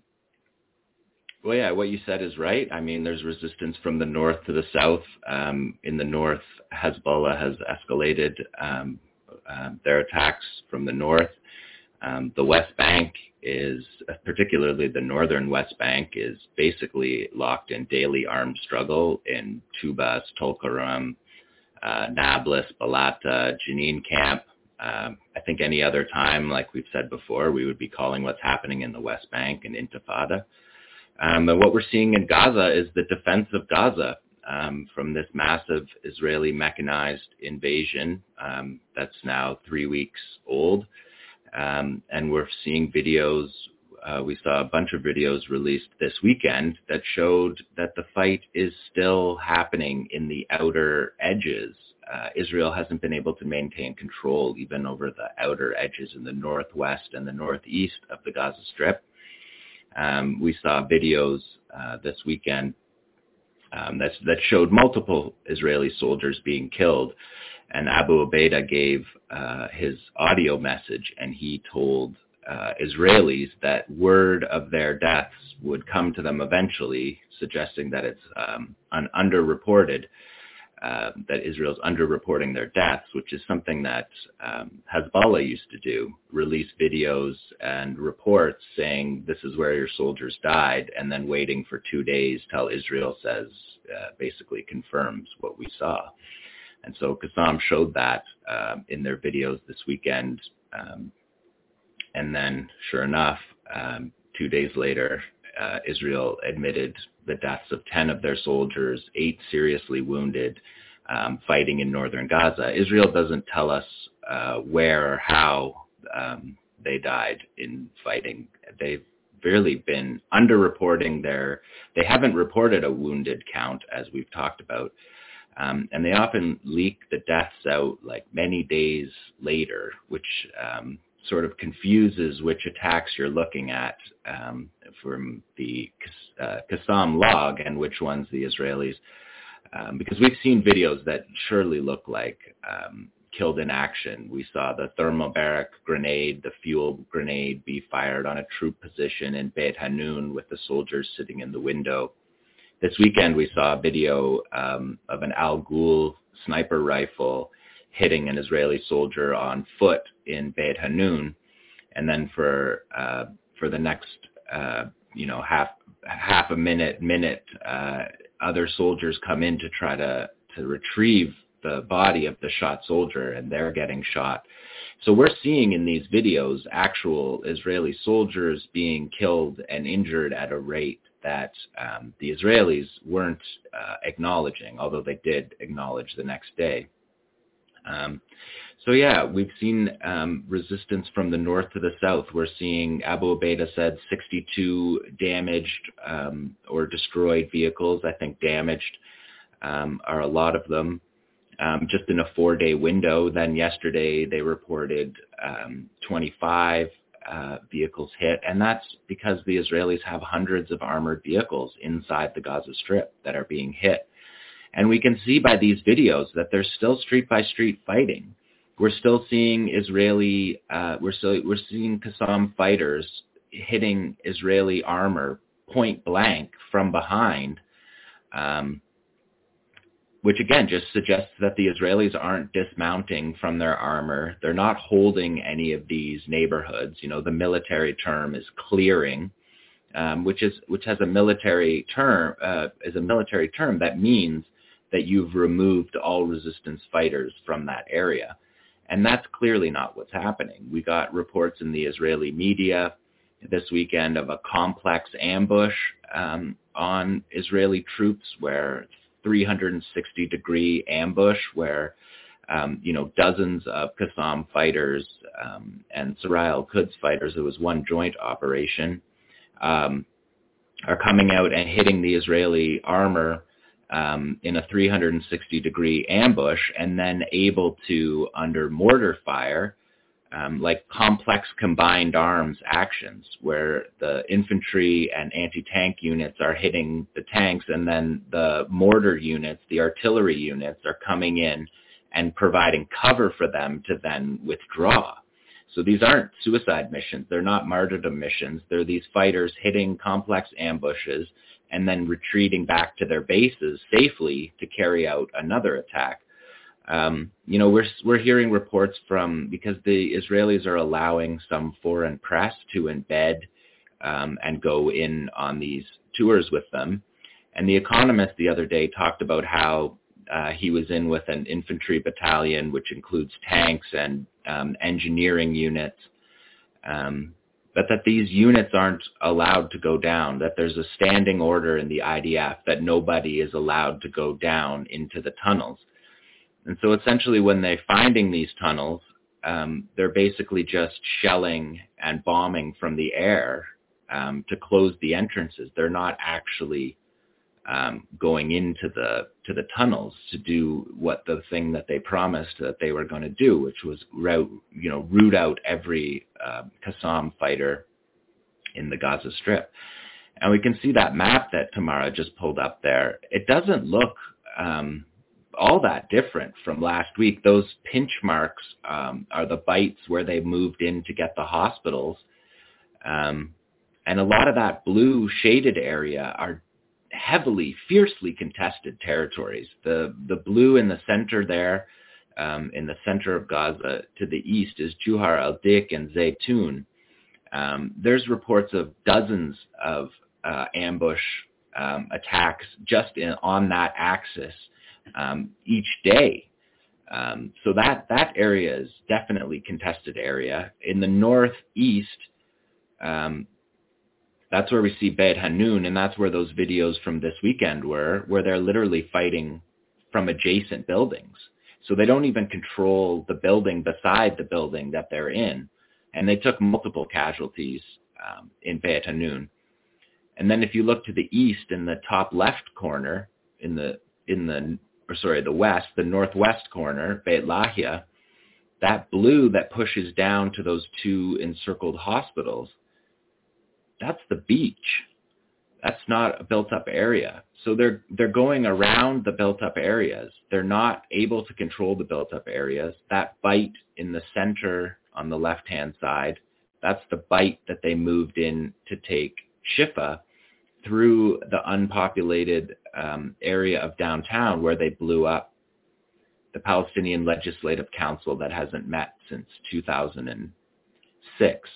And they planted a flag on top of it, even though nobody fought for that territory. Up there a little bit is where you see Shifa, where they, uh, the Israeli soldiers um, from Flotilla 13, their their best Navy SEALs, um, stormed the hospital and took photographs planting the flag on the roof of, of the largest hospital in Gaza.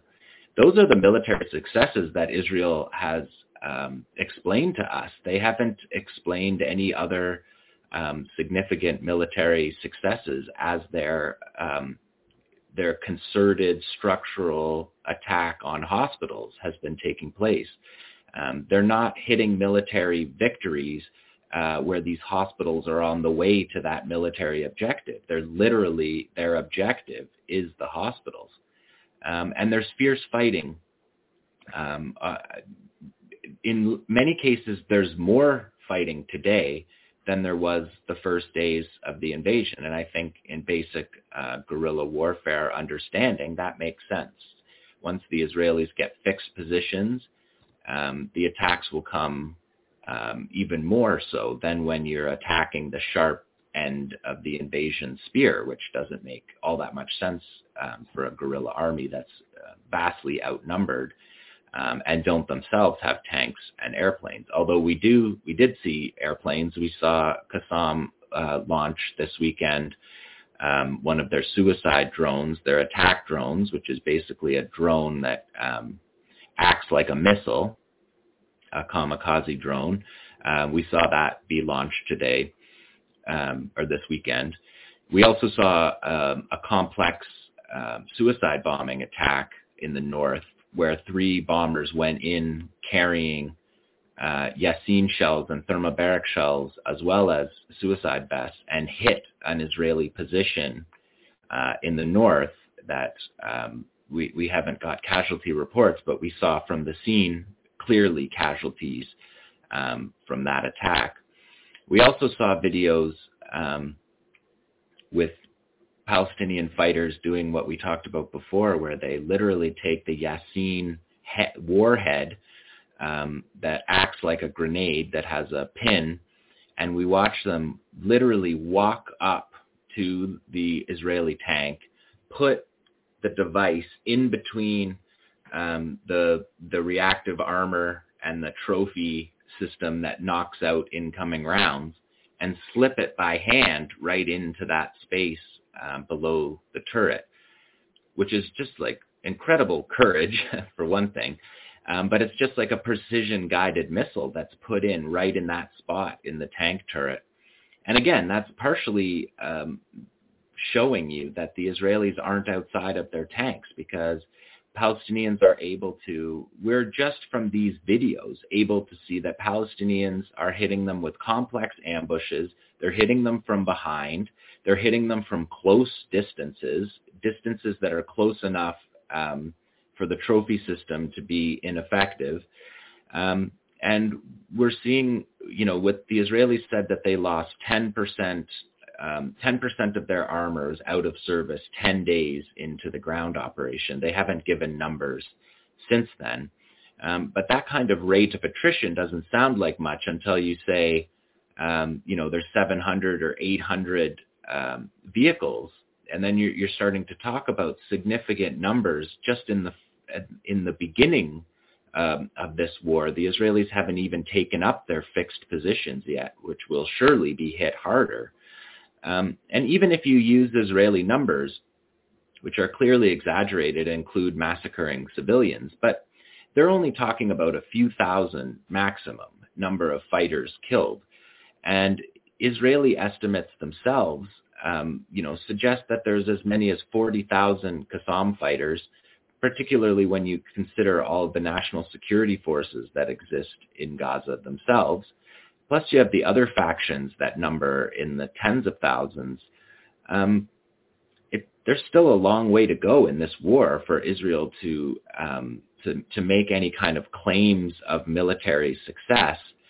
Um, there haven't been any. We've just seen concerted attacks on hospitals. And I mean, Abu Ubaidah said that. Well, he said, you know, while, while we're fighting um, your tanks and causing losses, you're preoccupied attacking civilian infrastructure, you know, talking about the Palestinian Legislative Council, um, and hospitals and civilians, just massacring civilians. There's no military objectives being reached um, that, that can be bragged about in any serious way. We see them in Shifa Hospital, raiding Shifa Hospital and being there for more than a week.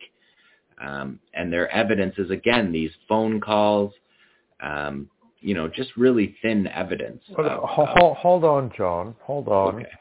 Uh, we're going to get to some of that. But first of all, I just want to point out, if we can go back to the map,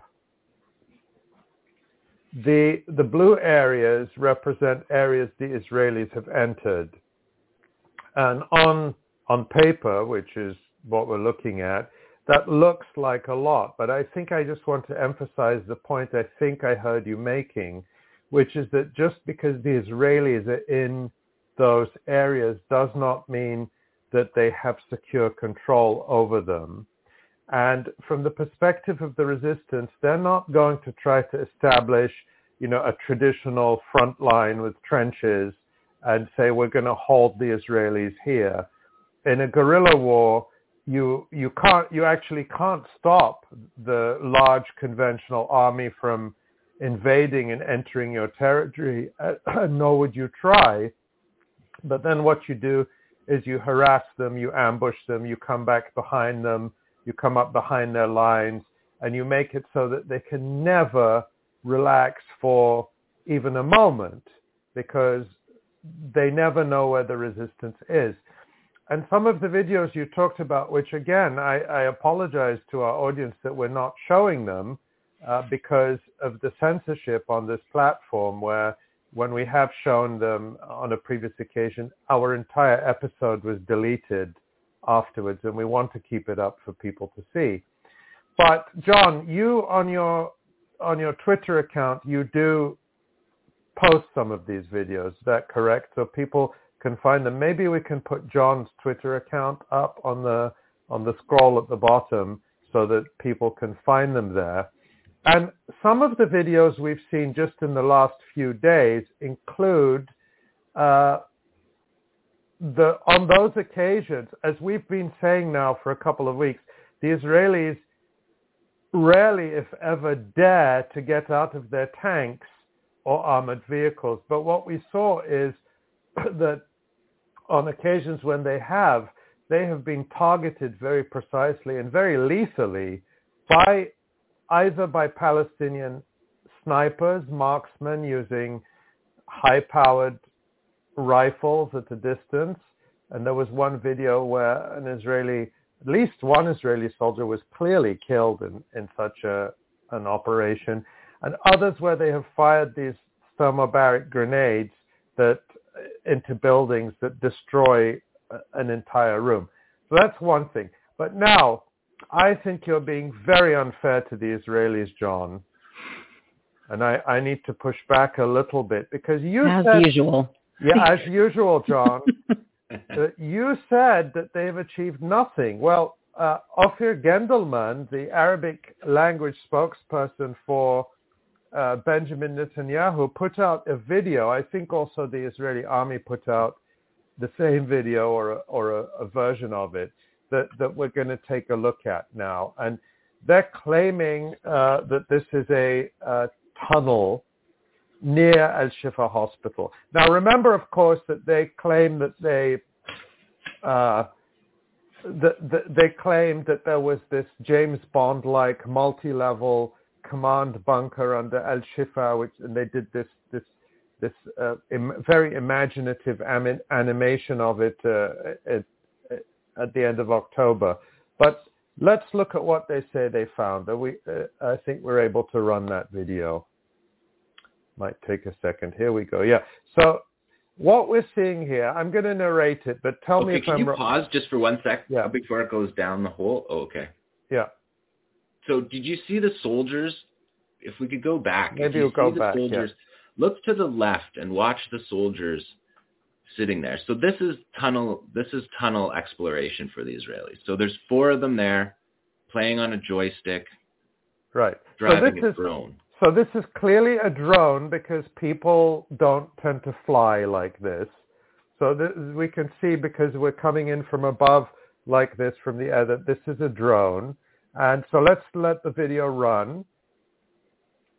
And we're, and we're going to go down. We're going down this mysterious shaft. We don't know what it is. Of course, Israel say it's a resistance tunnel, but as we know, there's underground infrastructure in Gaza City just like in any other uh, city. So we've seen uh, manholes and cable shafts and uh, fuel uh, tanks, but this seems to be some kind of shaft going to the bottom. And then, so the drone gets down, it's got a light on it, and then something mysterious is going to happen in a few seconds uh, when we when we see uh, the the drone is looking around, it's flying around, it's looking up the shaft. You know, that seems like it's a spiral staircase or something. Not exactly sure, uh, but let's let's keep watching, and then yeah, it's looking around. So far, I don't see any. Uh, I don't see Yahya Sinwar or Muhammad Daif down there. Don't see uh, too much going on down there, but keep, you know, keep with it. The suspense is very. Oh, see what happened there? Uh, Tamara, can you go back a few seconds? Just a few seconds. All right. Yeah. Watch this. Observe. Observe. Oh, the video was edited. And then let's let it run. What happens? Let's keep going. The video quality is now very different. It's, sort of a little grainier. But look, suddenly this drone that we saw flying in has grown legs because you can clearly see that this is now a handheld camera uh, and you can see that as the video runs, uh, it's moving from side to side as this drone magically grew legs and started walking through this tunnel. So I think that's, and then I think it gets to the end of the tunnel and they call that a blast door. That's what the Israelis have put on there. But, and a firing hole, that sounds very scary. We don't know what it is. Uh, and we don't know where this video is from.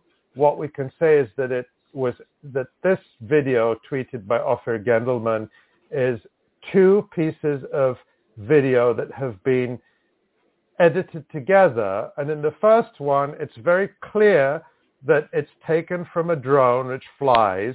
And the second part is uh, something that has legs, whether it's the uh, Yeti that you have up in Canada, is that where the Yeti lives?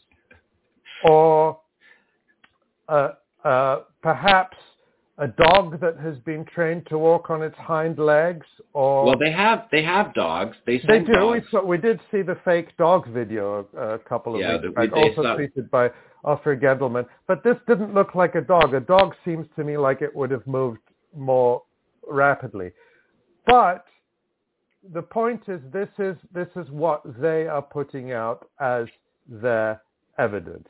And uh, so isn't that impressive to you, Jon? Doesn't that look like an underground Disney castle full of uh, Hamas commanders and rockets? Were you, were you not? Yeah, I mean the thing the thing that I noticed is that that's not underneath Shifa. So they, they made it sound like there was a command center as if people were all going into Shifa down into this layer. And then all of a sudden they've cut out um, on the far corner of the campus um, something. We, we know the Israelis say that there's 1,300 tunnels.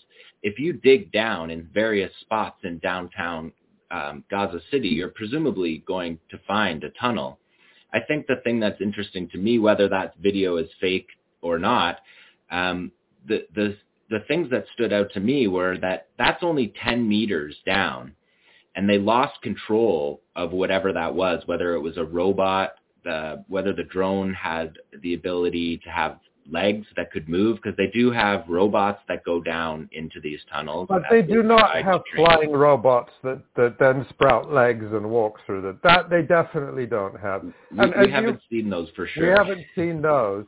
uh, but just to emphasize one point that you, you've we, we've made previously and you've emphasized, which is that they do not go down the tunnels they they have a standing order not to go down the tunnels, and we saw in the first part of that video the soldiers sitting there on what looked like a picnic mat, posing for the, uh, the yeah, playing with a joystick, right? Playing with the joystick. So that suggests to me that whatever that tunnel was with the uh, mysterious creature on legs walking through it, it it was from what we know, where they haven't even said they've gone down tunnels. Like even the Israeli army as far as I, I've seen in their briefings, have never said, we sent people down a tunnel. So this is, again, very, I mean, to me, based on what we know, and based on the fact that Ofer Gendelman has lied so often, is another fake.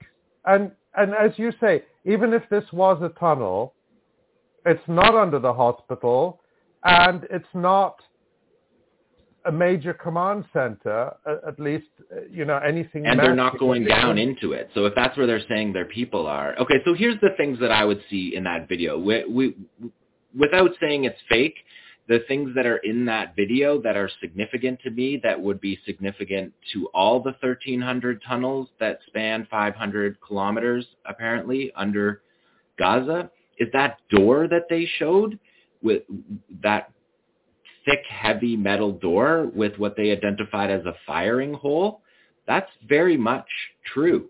There's doors all through the tunnel network that are so thick that you have to breach them with significant munitions. And they also have firing positions, which means like, so imagine this view, imagine this is you, and then you show up on the door, they pop open that firing hole and shoot you. Or or they rig the door so that when you try to blast it, it blasts backwards on top of you and buries you. So the Israelis have to first go down into the tunnel, which they're not doing. But then once they're down in the tunnel, they have this extraordinary task of being in that tiny space that's barely wide enough for one person. Um, and then they have to bring all their munitions down there and we can see with whatever robot that is that they've sent down there, at the end of this clip, you can see it drops off. The, the footage drops off because they lose connection with that device.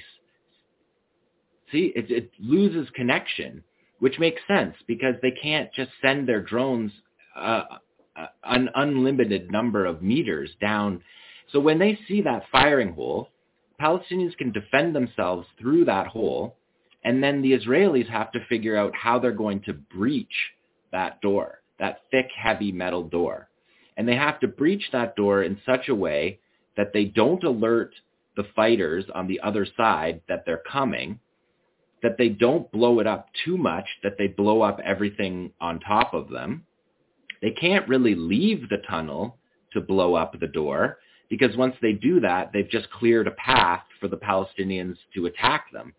And that each, um, I mean, we don't know. We haven't been in the tunnels, but um, you can imagine that they have those big, heavy doors uh, very often.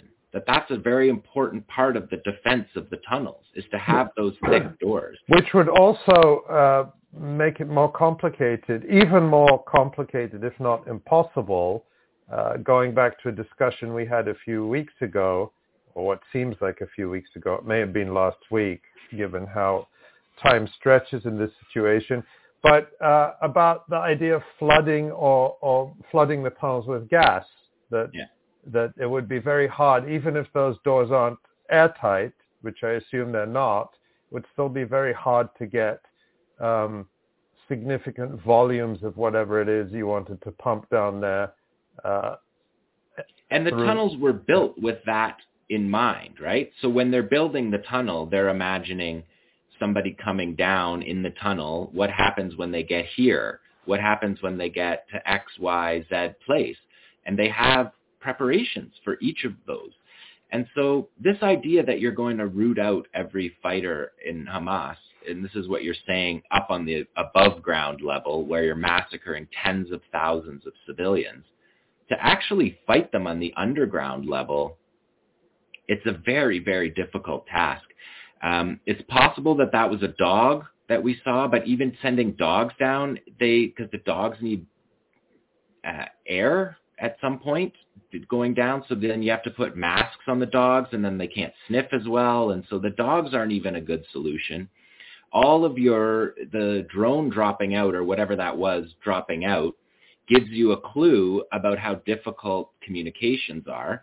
They can't use their normal radios. They can't use their normal uh, communication tools, but Qassam can because they have an internally wired system under there. So they can communicate through the tunnels, in the tunnels, and the Israelis can't. Then the Israelis have to get enough people down there and enough explosives down there to explode that thick, heavy door, but not collapse the tunnel on top of themselves or trip a booby trap, um, which is another video that we saw last week. We saw the Israelis tripping a booby trap um, in Beit Hanun that killed four of them because the tunnel entrances can be booby trapped.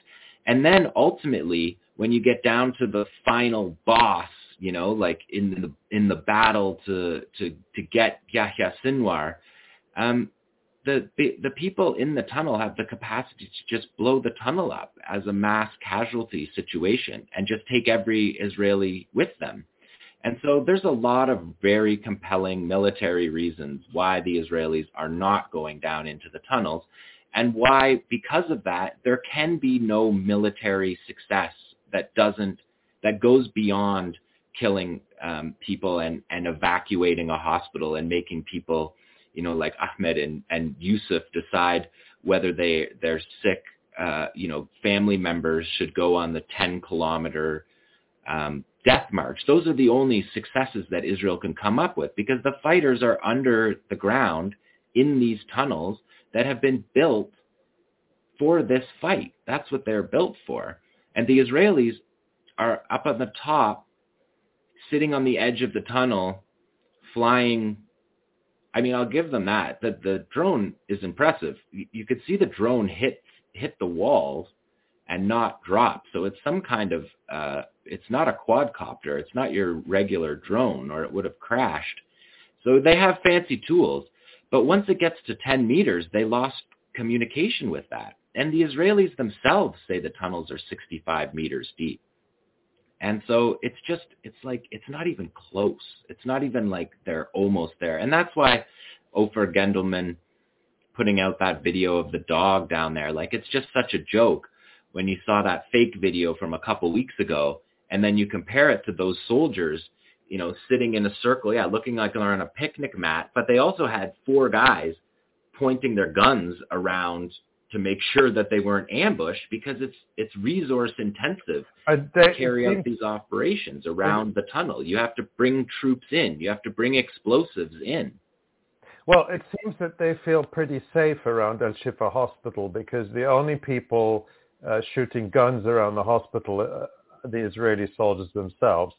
But Jon, uh, can, uh, can, we shift to uh, another? Uh, there's a couple of other things I want to ask you about or, or, talk to talk to you about that go back to October 7th. Now we've talked about October 7th over the weeks the, of course, in the U.S. and Western media, and in, of course, Israeli propaganda, they emphasize the atrocity propaganda. They don't talk about the military achievement of, of, of the resistance, which overwhelmed the Gaza division, took several of its bases and destroyed them, captured and killed Israeli soldiers, including senior officers and so on.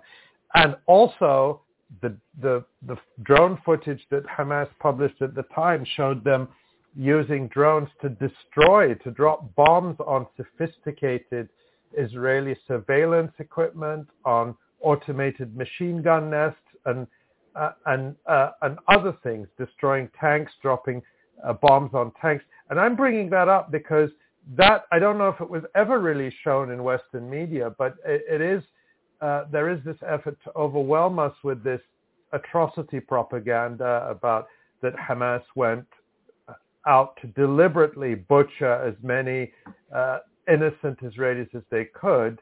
And we were the first English language publication at the Electronic Intifada to start uh, kind of systematically uh, taking that fake narrative. Apart. I'm going to call it a fake narrative because that was not the nature of the Hamas operation. It was a military operation in which certainly civilians were killed. That was the first big story we did on uh, now uh, just over a month ago.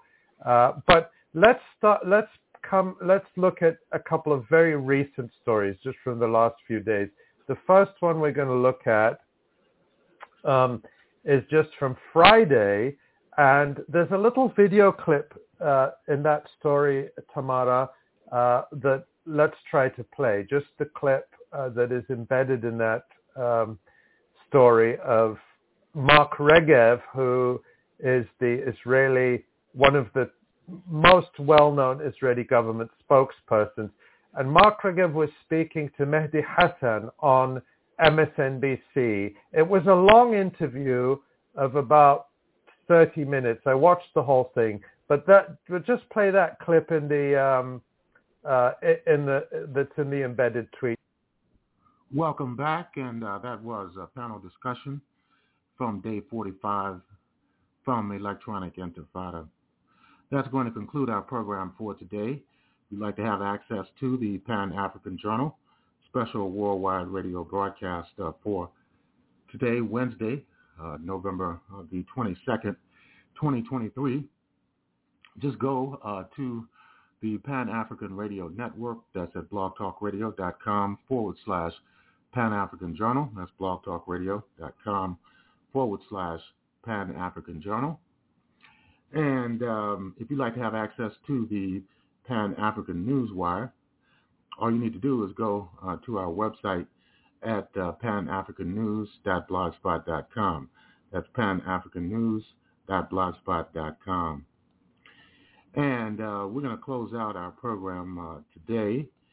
And of course, uh, all you need to do is go uh, to the Pan African Radio Network at blogtalkradio.com forward slash Pan African Journal to hear this program again and share it with other potential listeners. We're going to close out with the music of uh, Dinah Washington from the album entitled Dinah Jams. This is Abayomi Azikiwe signing off and have a beautiful week.